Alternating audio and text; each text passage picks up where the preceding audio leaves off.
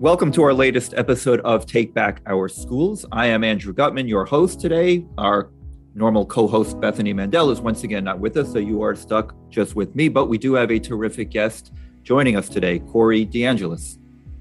Corey is the National Director of Research at the American Federation for Children, the Executive Director at Educational Freedom Institute, an adjunct scholar at the Cato Institute, and a senior fellow at Reason Foundation. Busy guy. He was named on the Forbes 30 under 30 list for his work on education policy and received the Buckley Award from America's Future in 2020. He additionally received the Future 40 Award from Maverick PAC in 2021. Corey has authored or co authored over 40 journal articles, book chapters, and reports on education policy. He is the co editor of School Choice Myths, setting the record straight on education freedom. His research has been published in peer reviewed academic journals, including Social Science Quarterly, School Effectiveness and School Improvement, Educational Review, and Peabody Journal of Education. He is a regular on Fox News, and his work has also been published in the Wall Street Journal, USA Today, the New York Post, and National Review.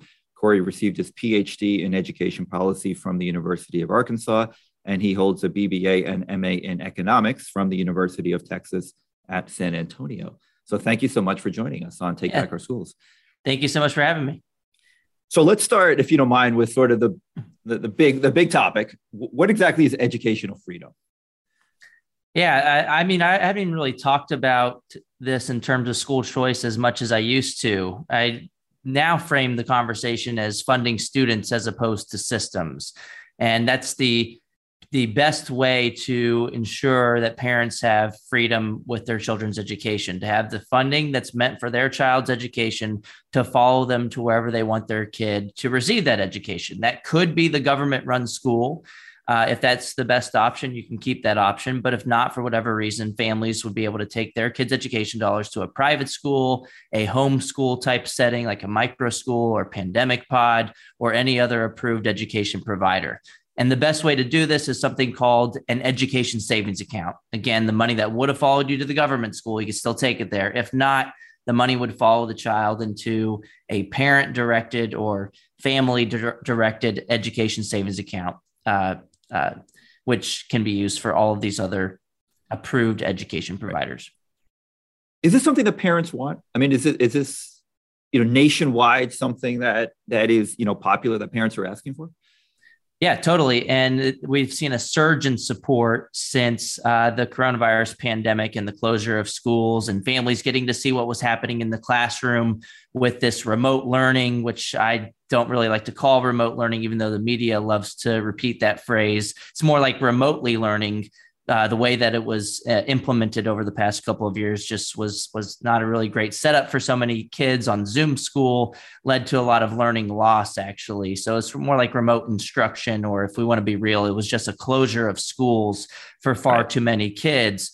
And nationwide polling, the latest that I've seen from Real Clear Opinion Research, has found an eight percentage point surge in support of what most people call school choice, or what I call funding students directly, from 64% support in April of 2020 at the beginning of all of this mess to about 72% support of uh, among Amer- Americans nationwide uh, in February of 2022. And the biggest jumps in support were actually among Democrats. And we now have supermajority support among Democrats, independents, and Republicans. And then one more thing is that uh, it's not just polling numbers that we've seen shift, it's also real changes on the ground. One, parents voting with their feet, charter school enrollment over the pandemic period increased by 7.1%, whereas the government run schools lost uh, 3% of their enrollment. About 1.5 million kids left government run schools nationwide.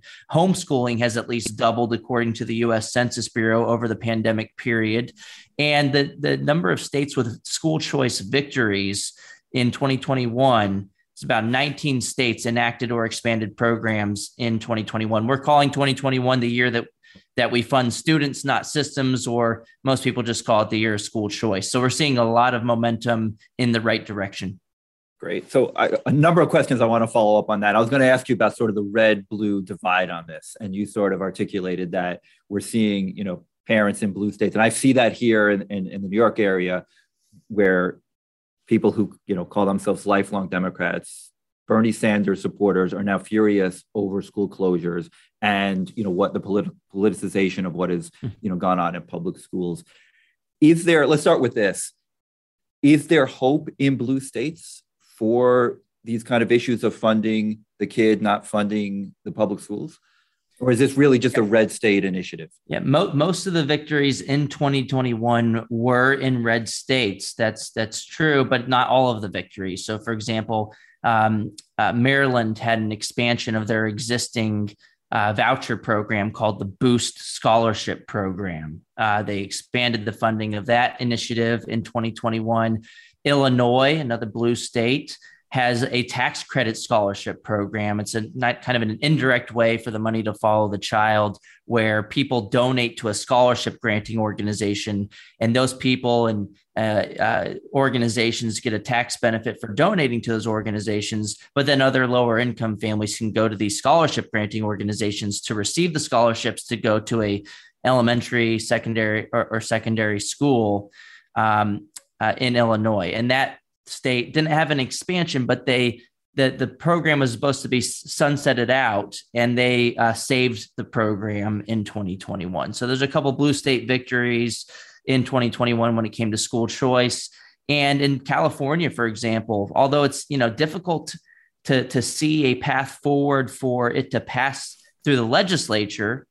Um, they're trying to put it onto the ballot in California to put it to the voters uh, one issue there, though, is that the attorney general handed down language that was pretty biased against school choice. Instead of just calling it school choice or allowing the money to follow the child to a public or private school, uh, the, the language and the title of the, the proposed initiative is something along the lines of the uh, that the the uh, required subsidization of religious institutions, um, right. which which okay. is pretty biased against it. So we'll we'll see how it turns out in California, but and the, the reason why they think that that's a, a, a better way forward in a deep blue state is because although a majority of Democrats on the ground, as far as constituents, support the funding following the child, there becomes a, a very tough issue for Democratic elected officials um, who, who have to weigh those uh, uh, views from their constituents with the views of special interests who disproportionately donate to their campaigns. And if you look at Randi Weingarten's union, the American Federation of Teachers, for example, you can go onto a website called Open Secrets and you can look at where these organizations send their, their political contributions. And every single campaign cycle since 1990, over the past three decades, over 97% of the political contributions from AFT, Randi Weingarten's union, have gone to Democrats as opposed to Republicans or independents. So it, it, puts the Democrats in office in a tough position. But I do believe that's going to shift going forward, especially if Republicans lean into educational freedom, like we saw in Virginia. Yep. You had Terry McAuliffe saying, I don't think parents should be telling schools that they should teach. That awakened a new special interest group, which happens to be these parents who want more of a say in their kids' education. And so if you can just get candidates to just talk about education, educational freedom, school choice, parental rights in education. It's going to become more and more politically detrimental to oppose parental rights in education. So I think that's the path forward uh, with this new special interest group, parents uh, pushing back against elected officials.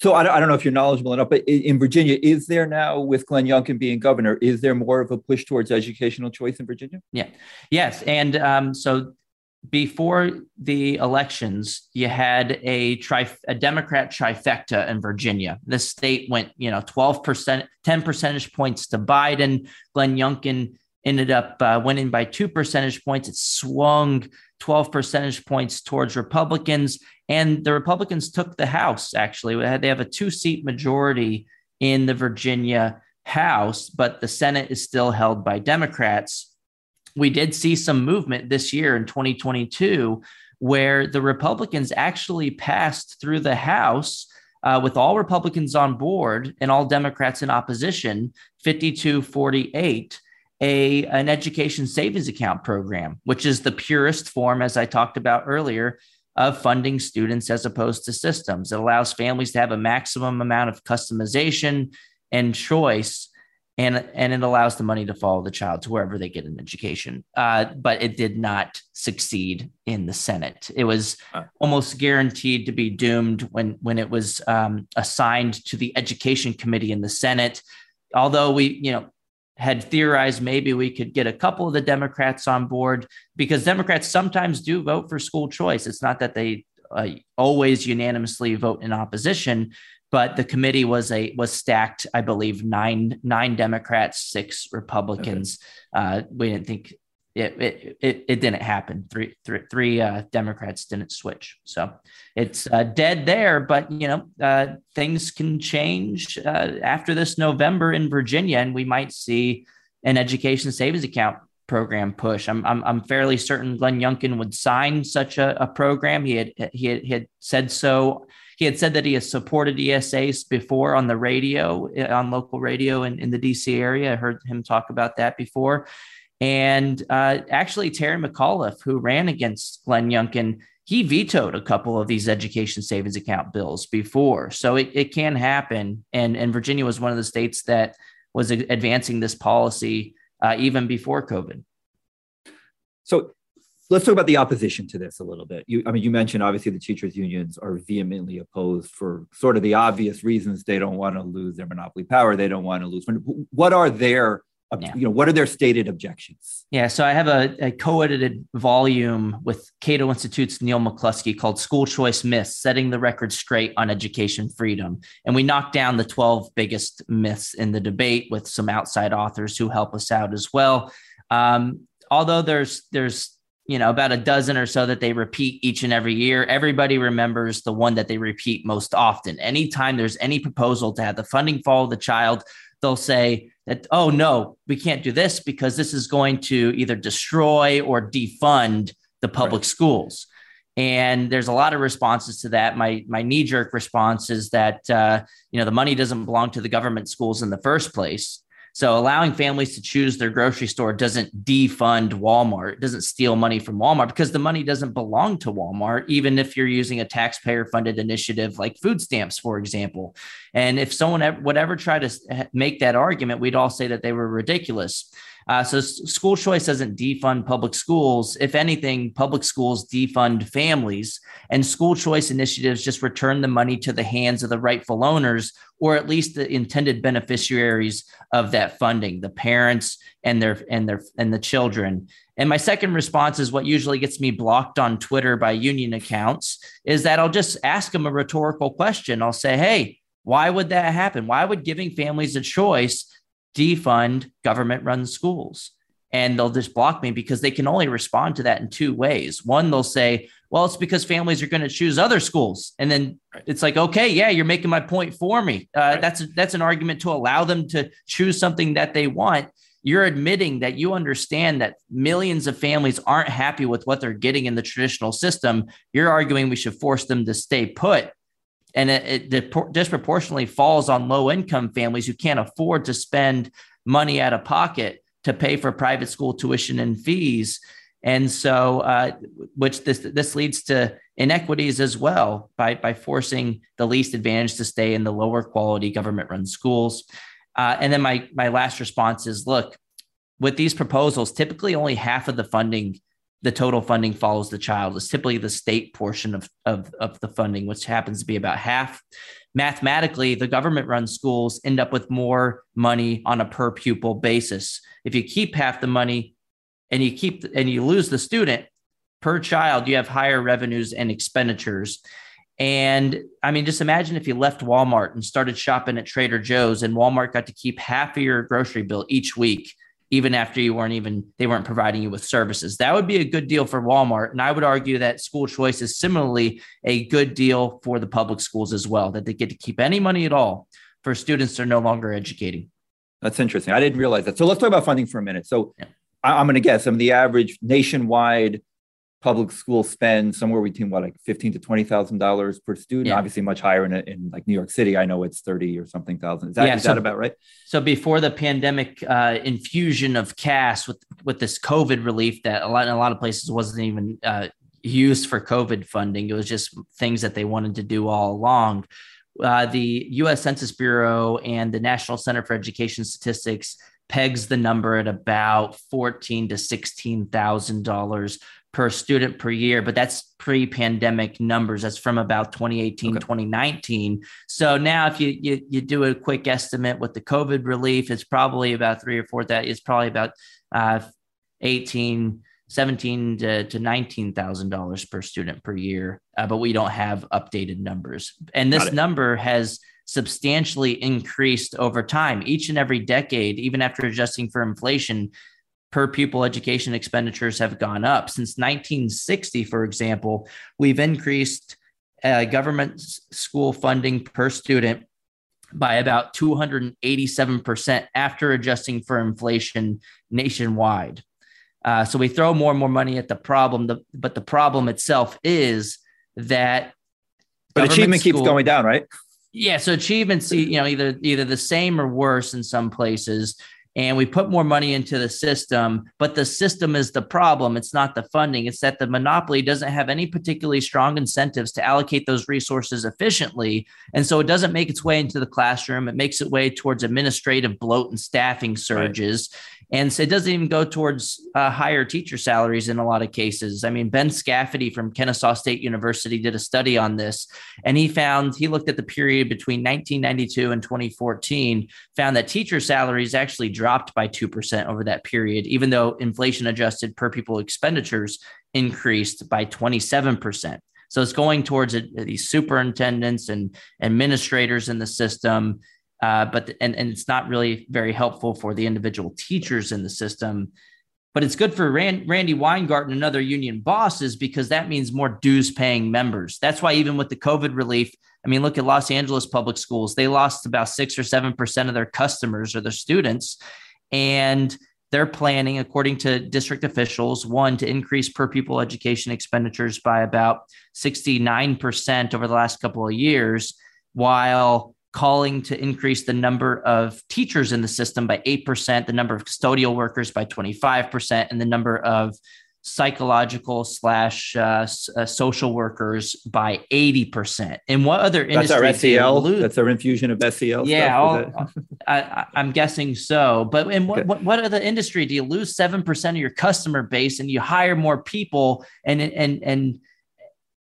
unless you have a government monopoly where right. you get the funding regardless of how well you do. And, and in a lot of places, like in California, regardless of whether they even open their doors for business over the past couple of years. So, okay, school spend pre-COVID, $14,000, $16,000 nationwide per student, now higher, closer to, you know, 18, 19, 20. You're saying that under these programs, these educational choice, school choice, fund the kid programs, parents get about half that. Typically, yes. Is that what can they? Is that enough for an alternative? Yeah. Uh, it, whether it's it, homeschooling or private schooling, is does that really work for families? Yeah, in a lot of cases, it does. I mean, if you look nationwide on the average uh, private school tuition and fees in 2022 is about eleven or twelve thousand dollars per student. But that's just an average. There's obviously the really expensive private schools for sixty thousand dollars per kid per year, but then there's also more affordable options at the same time. So if you have half of the, let's say sixteen thousand dollars, even you have eight thousand dollars, you're you're at a, a lot better position than you were before, not having any funding at all, and essentially having to pay twice, once through the property tax system, and then once again again out of pocket. And again, who's the most likely to be able to afford private schools in the current system, it's at least more likely to be the more advantaged families that can do so already. Right. So you give $8,000 to a family, they'll be able to either come up with the difference by pr- applying for private scholarships or uh, looking for a lower cost private option. And then also, supply is not fixed. If you start, if the demand is there, you start giving families the money, you'll see more lower cost options popping up as well, uh, entering the market. And look, it doesn't have to be a brick and mortar private school with these ESA options. You can spend the money on like micro schools where you don't have to build a new uh, new school building. You can do these. It's essentially economizing on the process of homeschooling, where you get five to ten children together in a household, have eight to ten thousand dollars follow each child. You'll have people entering that market as well, which it already started with with the pandemic and even before the pandemic we already had micro schools and pandemic right. now we have pandemic pods um, so there's And let's say let's say average tuition was much high. Let's just imagine it was much higher than 8,000. Let's say it was 10 or 12 or 14, uh, $15,000. Um, the, the argument I hear from the other side is they'll say, this isn't enough money. Um, you know, uh, so we, we should, we should fight against it because it's not enough money and, and it's not really giving people more options. One, I'll say there actually are a lot of affordable options, but my other response is, I'll ask them if they would be against Pell Grants for higher education just because they don't cover the full costs of attending Harvard University.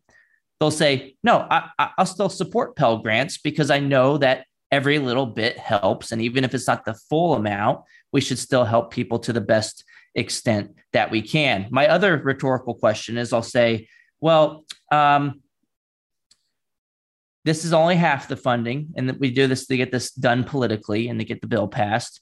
Would you support an amendment to the bill that would allow the total amount of funding to follow the child, not 8,000, but 16,000? And then they'll say, well, no, because that's stealing money from public schools. And it's like, okay, well, you should have just started out with that argument. I knew that was your argument all along. Don't get into this whole, oh, this isn't really enough money, because I know that's not where you're, where you're really coming from. But uh, using these types of rhetorical questions can expose the people who just want to protect the establishment. Right. So one what one pushback that I'm sort of sympathetic to on this uh, that I hear, and and and partly from from the right, private schools have gone very well, especially elite private schools. That's sort of my background is uh, that sixty thousand dollar a year fancy private school in New York City that that have all gone very very woke. And so the question is, okay, what are really the choices out there? So you mentioned obviously homeschooling is a choice. If you can put together a micro school or a co-op or a pod, that is the choice. But it, but a lot of the private schools are not really a choice. Now they may have been open during COVID, although from a restriction perspective, they went much further in a lot of cases than even the public schools did. My daughter's former school was double masked, you know, which they never had to be. Um, so so the question is, you know, is school choice really the panacea that that people like you were saying it is if a lot of what you think of as choice, meaning let's say private schools, aren't really a good choice. It's not a perfect solution, but it's the best solution that we have available. And look, again, like I said earlier, supply is not fixed. We have the this small, you know, this amount of private schools that exist today that may have there may be a large subset of them that are ultra woke or however we want to describe them. But if you give individual families the funding directly, you'll have more conservative options probably pop up. And uh, I don't care if a liberal wants to send their kid to a, an ultra woke private school. That's their right to do so, right? But the problem that I see is that currently we force millions of families to send their kids' education dollars to these institutions that um, where they feel like their kids are being brainwashed and or, yeah. or indoctrinated in the government run schools. That's the problem I see. I don't, I don't really have a take on what the curriculum should look like.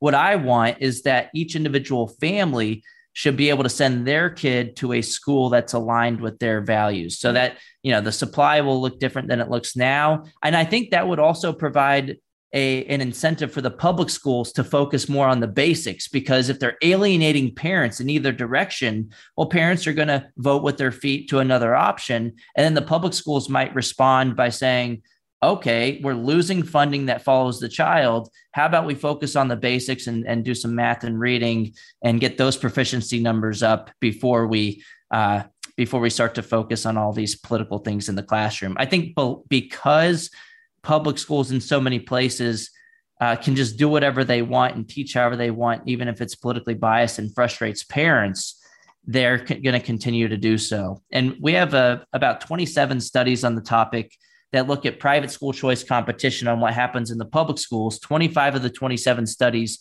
find statistically significant positive effects on at least academic outcomes. Mm-hmm. So we haven't seen uh, uh, much evidence. It would be a great study for a, a, a, PhD student or someone, whoever has the data to look at it, to see what happens to the mission of public schools, or at least uh, the curriculum in the public schools in response to this competition. So that, that would be an interesting uh, study to look at. And yeah, that's that's basically yeah my my response to that.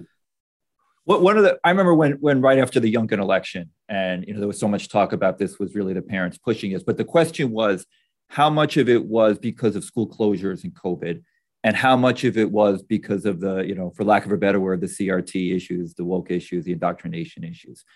And you know there was a debate over that, and I think there still is. And clearly, it was a combination of both. So the question is, if a lot of that was more the COVID closure issues, and assuming we are mostly beyond COVID, hopefully, um, at least in terms of school closures.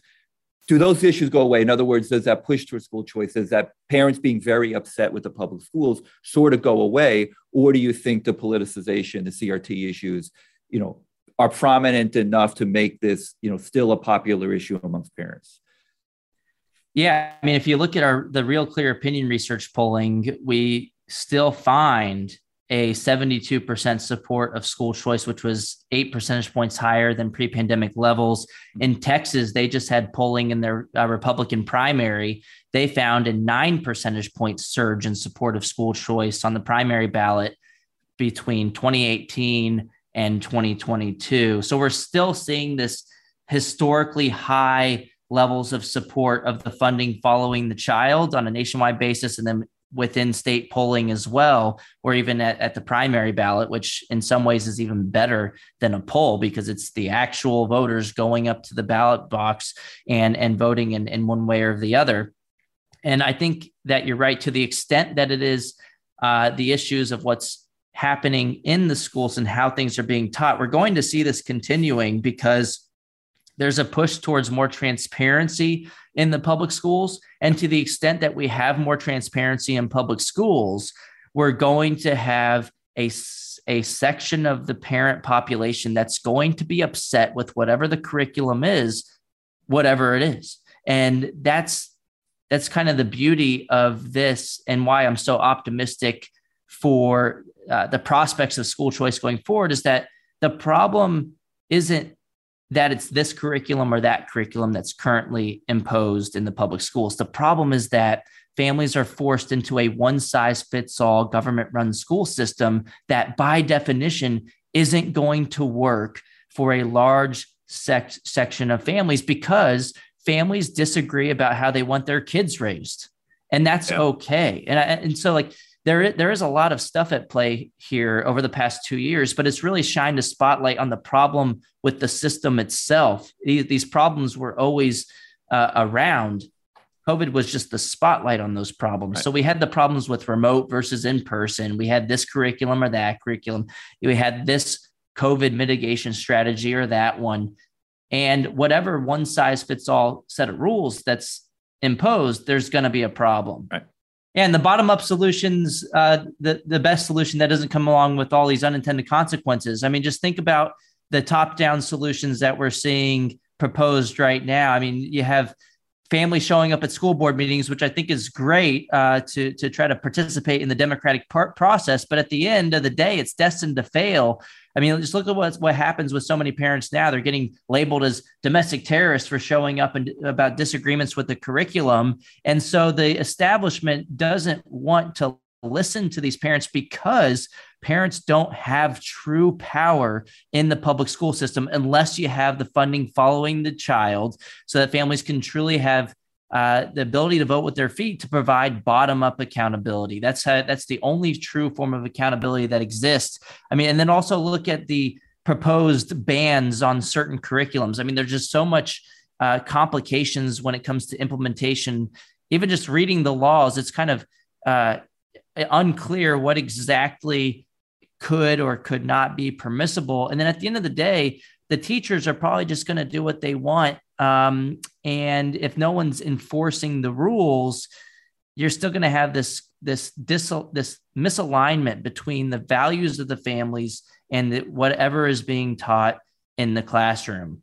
And because these things are so complicated, uh, the, the best way forward is to allow parents to choose. I mean, accuracy in media uh, just did some undercover investigative journalism in states like Tennessee and um, it was Idaho as well. Mm-hmm. And they caught tons of school administrators just saying these are states that have banned critical race theory, but they're essentially just saying, well, we're just going to call it social emotional learning, or we're just going to say it's mental health, and we're just going to do what we were doing anyway, um, which goes to show you that uh, top down policies are not true accountability. The only real form of accountability is bottom up accountability, allowing families to vote with their feet. And so I think more and more people are going to see that as as we as more of this plays out whether it's from the undercover journalism or from just day-to-day experiences with your kid coming home with what you would call critical race theory but what the teacher decided to call uh, something else and and, right. and and i just want to be clear i I don't think that the teachers teaching certain things have bad intentions. I, I think they probably think they're doing a good thing in a lot of cases uh, the problem is that the teacher is not the parent. The parent's the parent, and they should have the decision about. Uh, they should be the primary decision makers in their kids' education and, and how their kids are raised.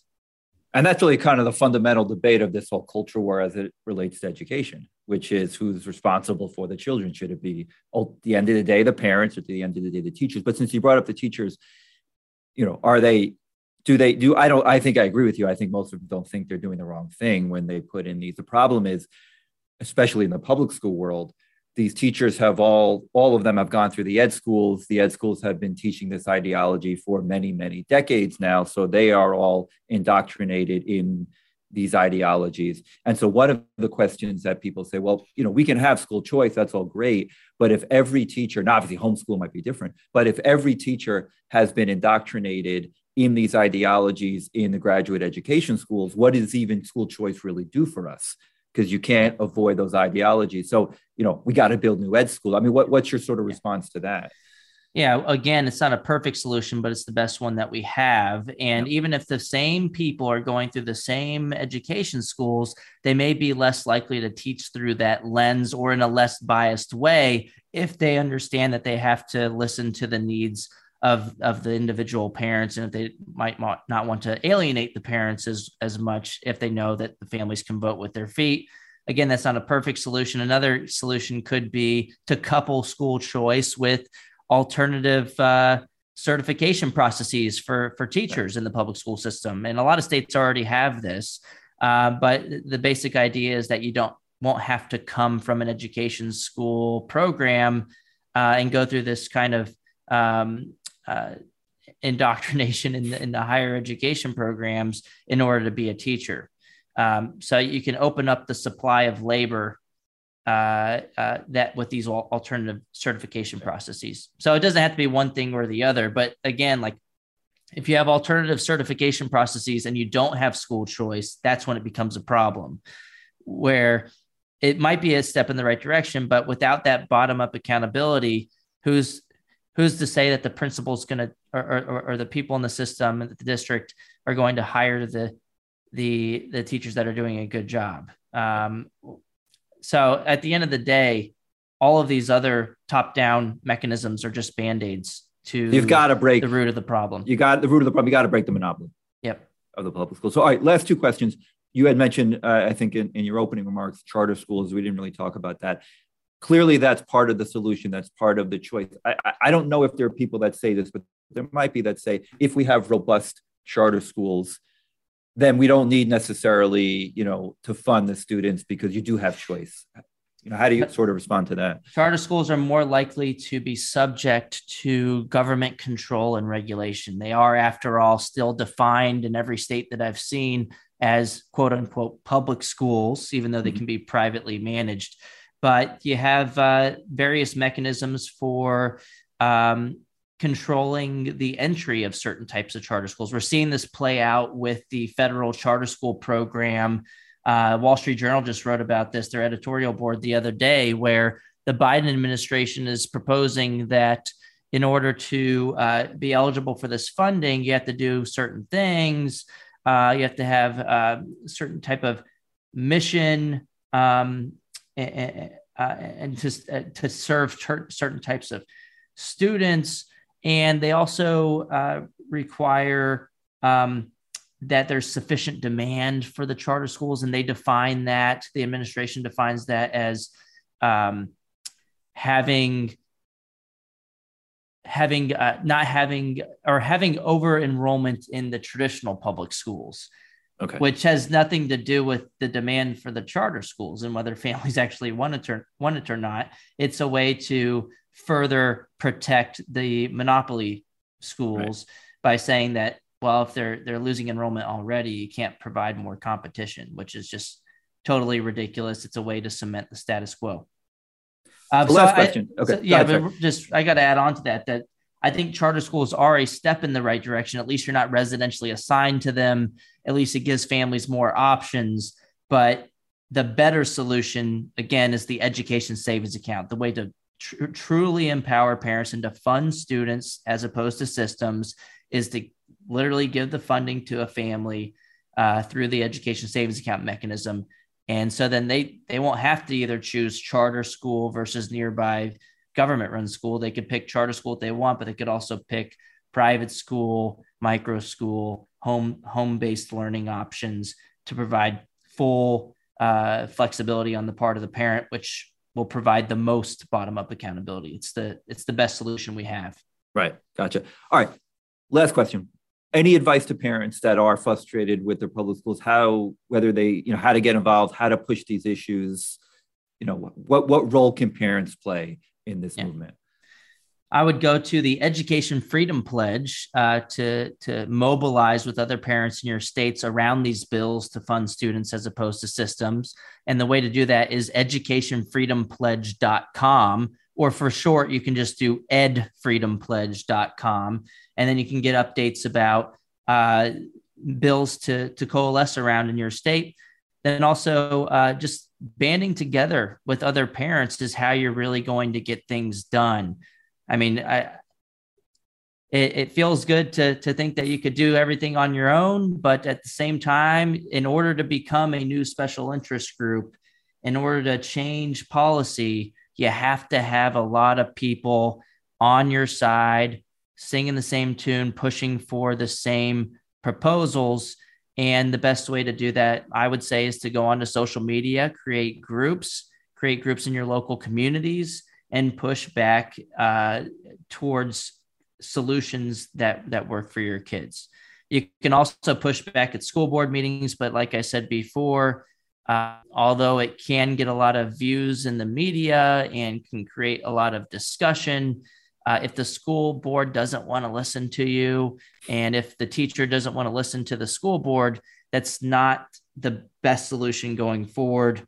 It could help, uh, of course, but but uh, that energy would be better well spent pushing for school choice policies. And again, you can uh, uh, get updates on on those those policies in your area at educationfreedompledge.com. Perfect. Terrific advice. Corey, thank you very much for joining us. I appreciate it. Yeah, thank you so much for having me. Well, we hope you enjoyed that episode and that conversation with Corey DeAngelis talking about educational choice, school choice, funding students and not government schools, and breaking the monopoly of the teachers' unions. Uh, we will be back with a new episode soon, but two announcements while I have your attention. I hope I do. Very excited to announce we're, we're recording this podcast on a Monday on Wednesday, March 30th. Bethany and I are doing a live event in Reston, Virginia, a live taping of this show. Uh, we are interviewing two terrific guests former Wisconsin Governor Scott Walker, who is now president of Young America's Foundation, and former Wall Street Journal reporter and parent activist extraordinaire, and a, and a friend of mine, Asra Nomani. So that's a live event uh, sponsored by Ricochet and sponsored by uh, the National Journalism Center. Uh, and you can find out more about that and join us if you're interested at uh, ricochet.com slash event. So we would love to see you there and I'd love to meet you in person. And in addition to that, um, if you do attend, we have a special code where you can take half off your annual Ricochet membership. Uh, and for those of you that attend, 50% off your annual membership, go to ricochet.com slash special. And the coupon code is NJ so, again, thank you for listening. If you liked what you heard, we'd appreciate it if you would share it, if you would give us a good review, a five star review on wherever you like to listen to your podcasts, and tell your friends. And we will see you soon on another episode of Take Back Our Schools.